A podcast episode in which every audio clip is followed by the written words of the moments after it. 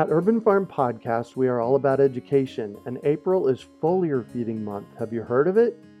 It is a super simple application of spraying liquid organic fertilizer on your trees and garden plants. The leaves, branches, and trunks are incredible at absorbing nutrients. And if your soil isn't great or your pH is off, foliar feeding is a quick and long lasting fix to get your plants the nutrients they need. Want to learn more? Join us for our free online webinar on how to apply this amazing process to your gardens and fruit trees. Visit urbanfarm.org to sign up. That's urbanfarm.org.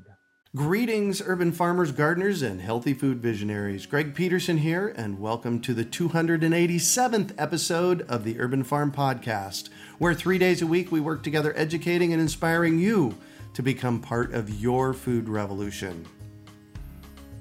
Nature doesn't waste energy, and by using her natural cycles to work in our favor, we can harvest both plants and fish. Let us teach you how. Just text GrowFish to 33444 or visit iwanttogrowfish.com and you will receive our free webinar about how to grow your own fish powered garden. Today on our podcast, we have a member of the upcoming generation of urban farmers. We're talking to Dani Replogle about millennials and urban farming. Dani is a second year law student at Lewis and Clark in Portland, Oregon. She fell in love with the sustainable food movement while working as an eighth grade science teacher in Colorado and spending her Saturdays managing a stand at the Boulder Farmers Market. Dani spent the last summer working toward a sustainable food system model at the Center for Food Safety and will continue working for the public interest throughout the coming semester. When not reading textbooks, she spends her time climbing mountains, writing poetry, and playing ultimate frisbee. Welcome to the show today, Dani. Hey, thanks for having me. Absolutely. So I shared a bit about you. Can you fill in the blanks for us and share more about the path you took to get where you're at today? Yeah, I think I always knew that I liked food. I started out going to my first farmer's market growing up in Baltimore. My mom used to take me to the farmers markets on Saturday morning, and that was always my favorite thing to do each week. And so, but I didn't really know how to get involved in it as a career path until I went to I went to undergrad at Duke University mm-hmm. and took some environmental science courses there and through one of those kind of developed my environmental ethic and learned about how important food was and getting a system that wouldn't contribute to climate change. So just kind of gone from there and I kept learning about it. Nice. So you said something that I want you to kind of unpack a little bit more for us. You said environmental ethic. Say more about that, would you? Yeah, I think that especially with food, it's really easy to see how the environment is linked to our our moral responsibility. Um, there's people in the future, the kids of the future, are depending on us to keep it, leave them with an environment that is going to be healthy and going to continue to be productive and sustainable. And so, understanding that there are there are ramifications for the things that we're doing, and so we need to be really conscious of making sure that we preserve things for for the future of of our race and also you know other species that are using the planet and have just as much of a right to it as we do. Mm-hmm. So that's very interesting. That's that's one of the things that I tell people quite often is that you know I don't have any kids, but I'm working for a future for your kids, you know, and my niece and nephew, and and making sure that there's there's a good clean food supply, you know, after I'm gone. So it sounds to me like that's the same kind of the same thought process. Yeah, definitely, and I think that it ties into what I'm studying right now because there are, I'm sure you know, there's a bunch of cases going on on the, the federal and state level right now where kids are suing the government for not uh, taking action on climate change. And it's based on, you know, that same idea that they have a right to, to a clean environment. And, and so one of the rules of government is to ensure that that right is going to be delivered to them. Wow. So hold on. Did I hear you right? This, that you said that there are young people out there that are suing the federal government. Yeah, that's right. Wow. So say more about that, would you? Yeah, so it's it's a branch of it's a new branch of legal tactics that's called atmospheric trust litigation, and it is you know just what it sounds like that we there is a public trust which we put our faith into the government Mm-hmm. for certain resources, and so we expect that those resources are going to be kept pristine for us through uh, through the law and through enforcement mechanisms that the state is supposed to be in charge of and the federal government is supposed to be in charge of. And when the government hasn't, you know, the, there's no federal law on the books that is really recognizing climate change and addressing the fact that it's happening, and we need to be um, working to mitigate it and and reverse some of those effects and deal with those effects. And so that is a, a breach of trust um, as far as our young people are concerned. Wow, no kidding. And how's that showing up out in the world? I mean, are they they're filing lawsuits? Yeah, there's yeah, there's lawsuits filed in a few different states, and then the federal case has been getting a lot of the attention. In the state of Oregon, the case is going forward, and on the federal level, they have moved past the summary judgment stage, which basically a judge just said, you know, they looked at the case and said, this is a legitimate harm that these kids are suffering, which is a huge win because, yeah, people you know often discount future effects, and so this is this is a big acknowledgement. Yeah. So you said this is a huge win because. Can you say more about that? Yeah, I think it's a huge win because at least if we're not getting anything through legislature that is recognizing that these things are happening and, and agreeing that we're going to have to move forward to deal with it, then at least there is some branch of government that is starting to take responsibility and and under you know acknowledge that we have to deal with with these problems because they're real. And I think that you know the weather events that are going on across the country right now are indicative of the fact that we have a real problem that needs to be solved. And putting it on the back burner isn't going to Yeah. get us moving forward. Well, yeah, and the weather events seem to get be getting more intense. Yeah, it's raining ash right now here in Portland over my house. Oh wow. So raining ash, A S H. So that's from a volcano, right? Not from a volcano, it's from the forest fires that are going on in the ah. Columbia Gorge. Yeah. Wow. Well, I'm sorry to hear that. So what do you what are you studying? you you go to Lewis and Clark College. You're getting a law degree there. In fact, by the way, my dad actually graduated in the 1950s from Lewis and Clark.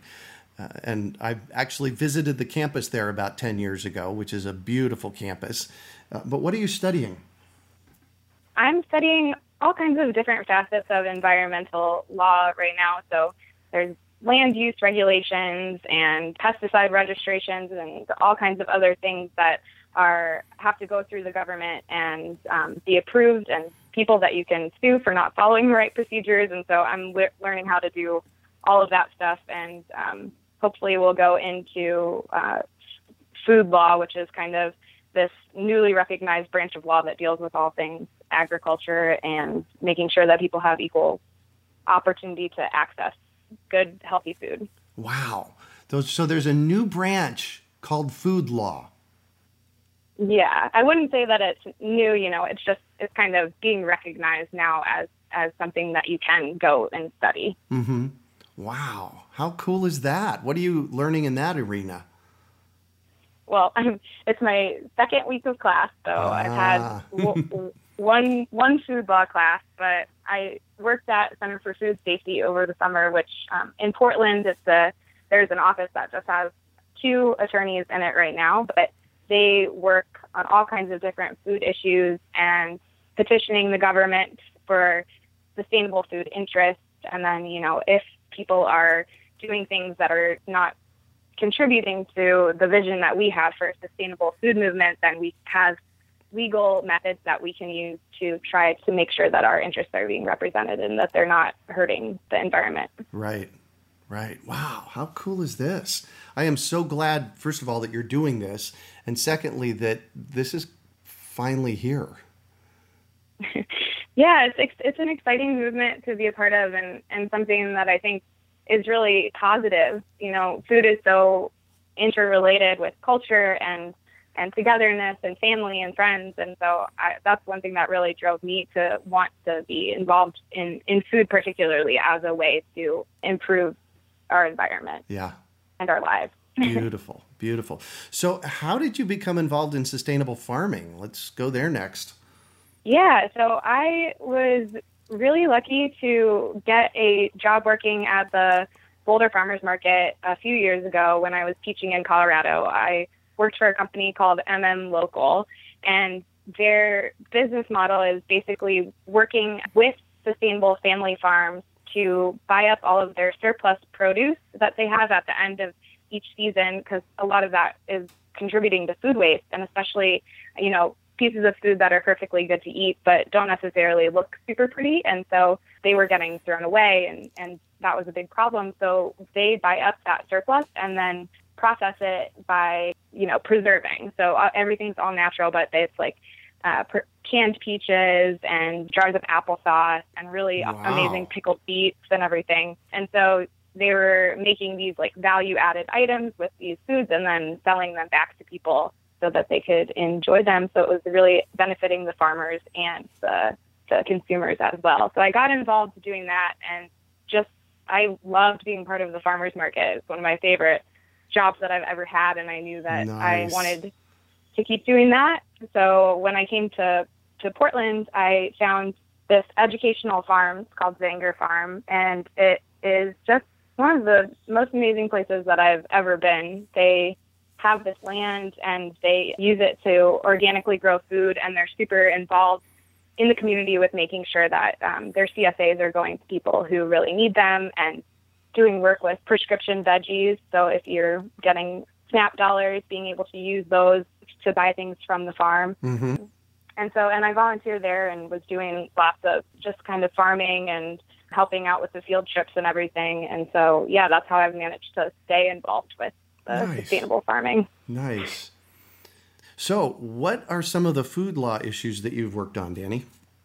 Well, one of the biggest things that I was working on over the summer at Center for Food Safety is opposing the this approval that has gone through for basically what amounts to industrial level aquaculture going on in the Gulf of Mexico. Mm, mm-hmm. So I'm sure many of of the Urban Farm podcast listeners are aware of, of the issues that have arisen because of industrial farming. We have monocropping that is ruining our soil quality and lots of problems with pesticides, especially now with the whole dicamba disaster going on. And so the approval of industrial aquaculture in the Gulf just really kind of shows that we have to apply these lessons that we're we're learning. There's industrial farming has all kinds of negative consequences and we're moving away from that as a country. There's, you know, the slow food movement and the growth of farmers markets has been just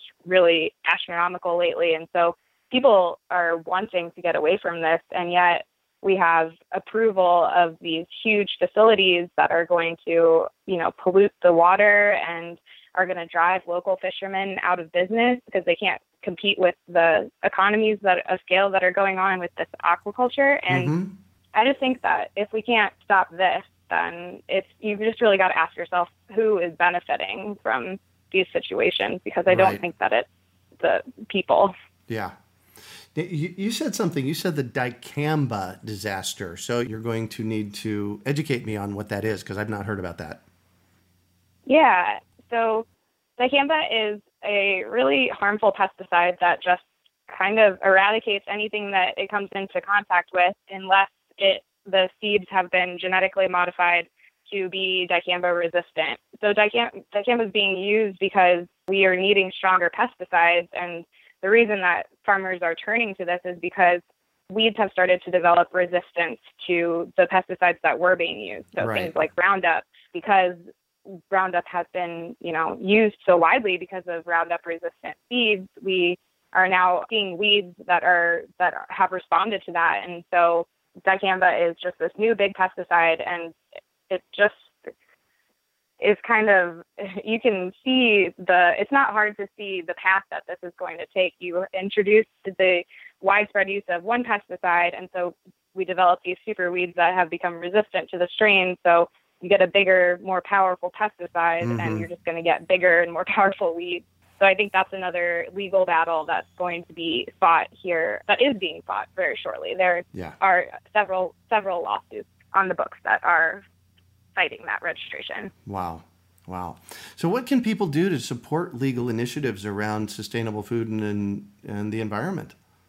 So I think people can become involved by educating themselves on the issues and then bringing it to the legislature or to their congressperson's attention that they know about these issues and that they are going to be supportive of efforts to um, try to eradicate these environmental problems and that we're not just going to, you know, not pay attention or turn a blind eye to the issues that are going on. Um, legal legal progress happens when you have uh, lots of of interest in the public, and you have to have, you know, Ruth Bader Ginsburg and has said a lot that you have to have a social movement before you can affect change through the law. Um, Right. The law doesn't lead the way, you know. We have to have a change in our society first, and Yeah. so I think it's on people to make sure that you're supporting the the initiatives that you want to see and letting people know that that we're paying attention. Right.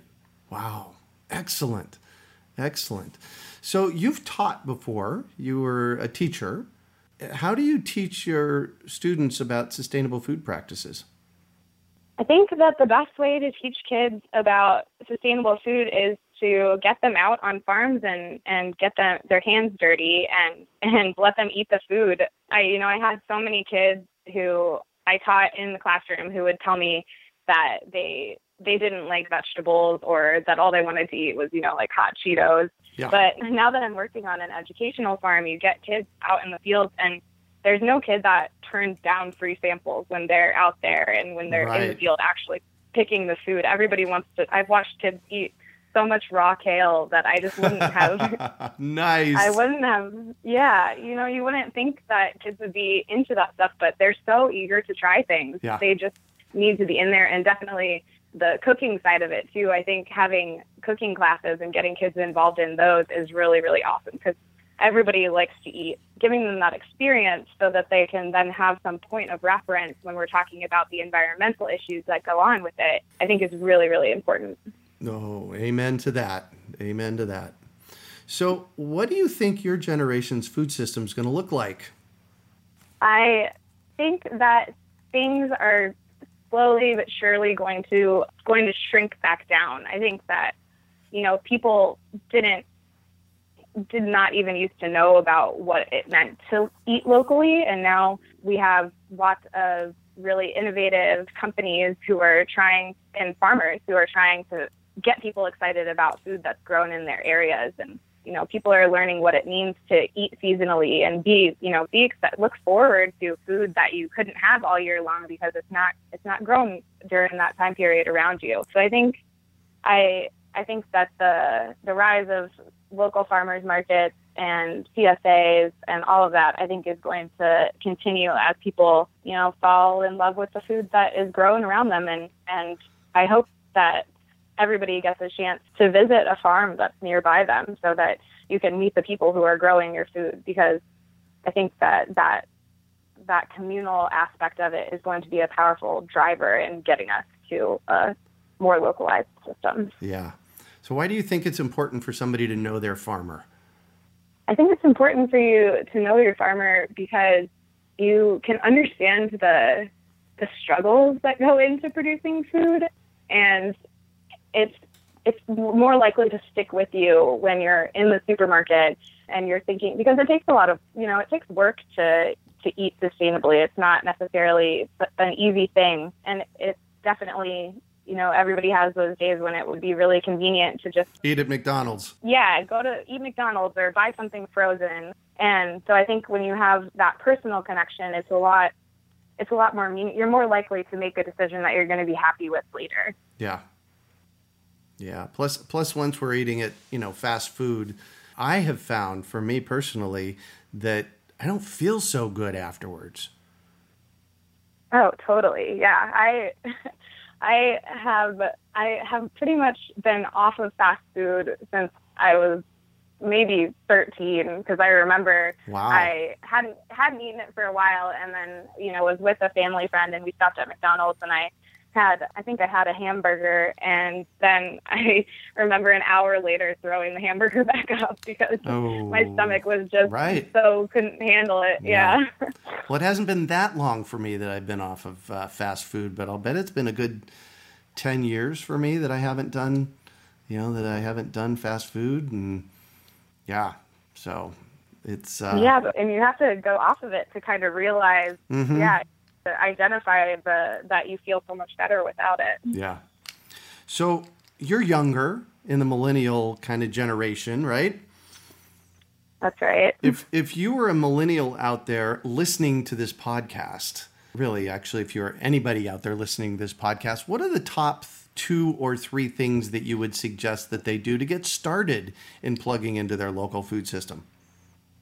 The first thing that I would say to do is to find a farm near you that you can, or even a community garden. I mean, not everybody ha- is lucky enough to live in a place where there's farms at such close hand, but there are gardens springing up everywhere. And so just spending a little bit of your time. I had a friend who recently showed me an article that was saying how dirt has microbes in it that release chemicals in your brain that make you happy. I know, isn't Um, that great? and so- yeah, it's amazing. I mean, you know, positive feedback cycle if I've ever heard one. So right, exactly. I, yeah, I think you just have to get out there and get your hands dirty to understand what it is that everybody's so excited about, and you'll meet such great people doing that too. I, when I was first volunteering at at the farm near me, there were three or four people who were, were there on the same day at the same time, and we would sit around and and weed for hours, but we would just have these long, like almost therapy sessions where we talked about the most like in-depth things and yeah. and so it was just a really awesome way to connect with people in the community and people that were of all different ages and backgrounds that I wouldn't normally have a chance to talk to.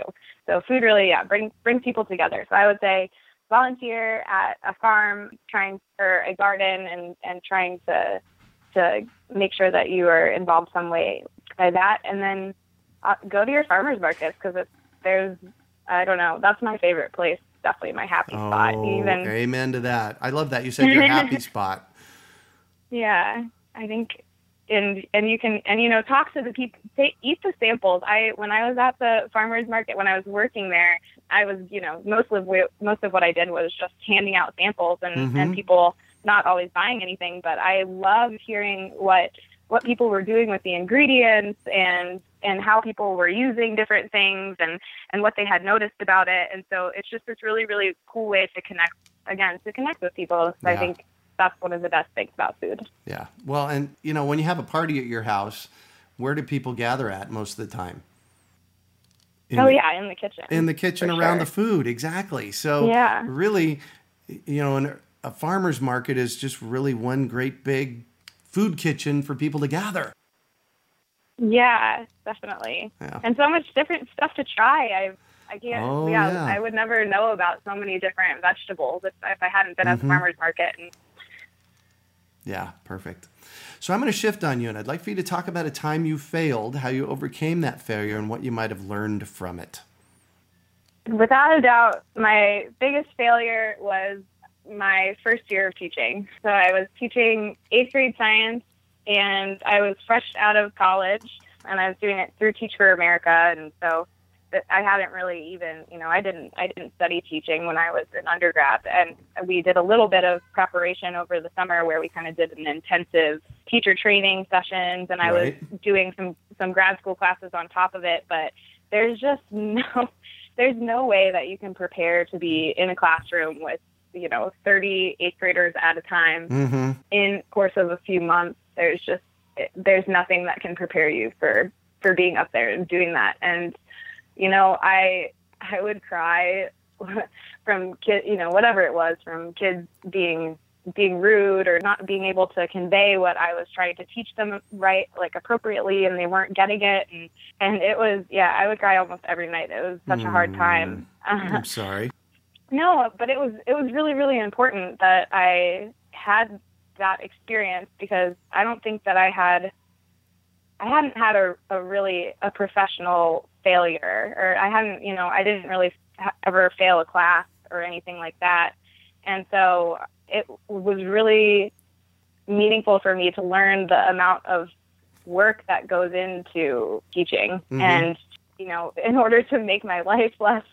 less miserable i had to become really really organized and i had to get over wanting kids to like me and just focus on what i actually wanted to get out of teaching which was that they would be learning something meaningful from me and so that was that was definitely a really hard thing to do and learning professionalism at that same time because I Oh, had yeah. never been in you know I had a I had jobs working at Panera or whatever it was but it's so different when you're out there on your own in the real world trying to interact with with real adults Yeah, exactly. yeah And a classroom full of eighth graders. right they do not care about your personal problems Right. and, and you know you have to it's your number one priority to be taking care of them and so to go from that shift from college where everything's about you to going to a place where almost nothing's about you and Mhm. everything's about them was just really really hard but I don't know how I got through it except for that I learned from the teachers who were around me, people who had been in that, you know, who had everybody goes, all teachers go through their first year and everybody is quick to tell you how incredibly hard it is. And so they were all really willing to help me at my school. And I, you know, there's still some of my closest friends and mentors who were the teachers that I worked with that year. So Mhm. I, yeah, owe it to them that I was able to get through that year. And, and then everything, the learning curve is so steep, you know, the next year is a hundred times easier and then Right. the year after that. Yeah. Yeah. So sticking Well- with it. Well, thank you for doing that. Thank you for doing that. So, what do you consider your biggest success? I think my biggest success right now, and again, it's something that I owe to teaching, where every second is, of your time is really has to be managed and valuable. I think that I'm most proud of learning how to to balance work and life and and prioritize what's important over over what's not. And I think hmm the like most important thing is to take time for yourself because it's it's easy to look around you and think that you're not you're not doing enough especially in law school right now. I you know i could work 100% of my time and there could still be more things that i could be doing. Hmm and you're just like constantly being inundated with more and more things that you could do in ways that you could help with everything going on right now. And I have learned to take the time to put that stuff away for a little while and make sure that, you know, whether it's playing ultimate or just walking my dog through the woods or or whatever it is, I can't be a productive person and help with all of these issues if I'm not making sure that I'm happy. And so I, I really like the balance that I've obtained in my life right now. Yeah. Beautiful. Beautiful. Thank you for sharing that. That is at 56, I can say that is a really, really, really valuable lesson to know at your age. Yeah, well, hopefully I can remember it. Yeah. Yeah. Yeah, exactly. So, what drives you?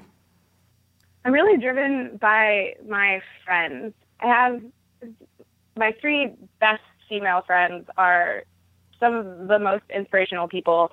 They are the most inspirational people that I know personally. Like Aw, how uh, sweet. one, yeah. I mean, my yeah, my best friend Jenny. She's in a like special needs classroom, and she just gives you know so much for her kids. And seeing that that that level of caring in somebody, I didn't even you know I didn't even know that that that kind of thing existed. And you know, another one of my friends, Laura, is working as a agent of organizational and social change in mobile home communities.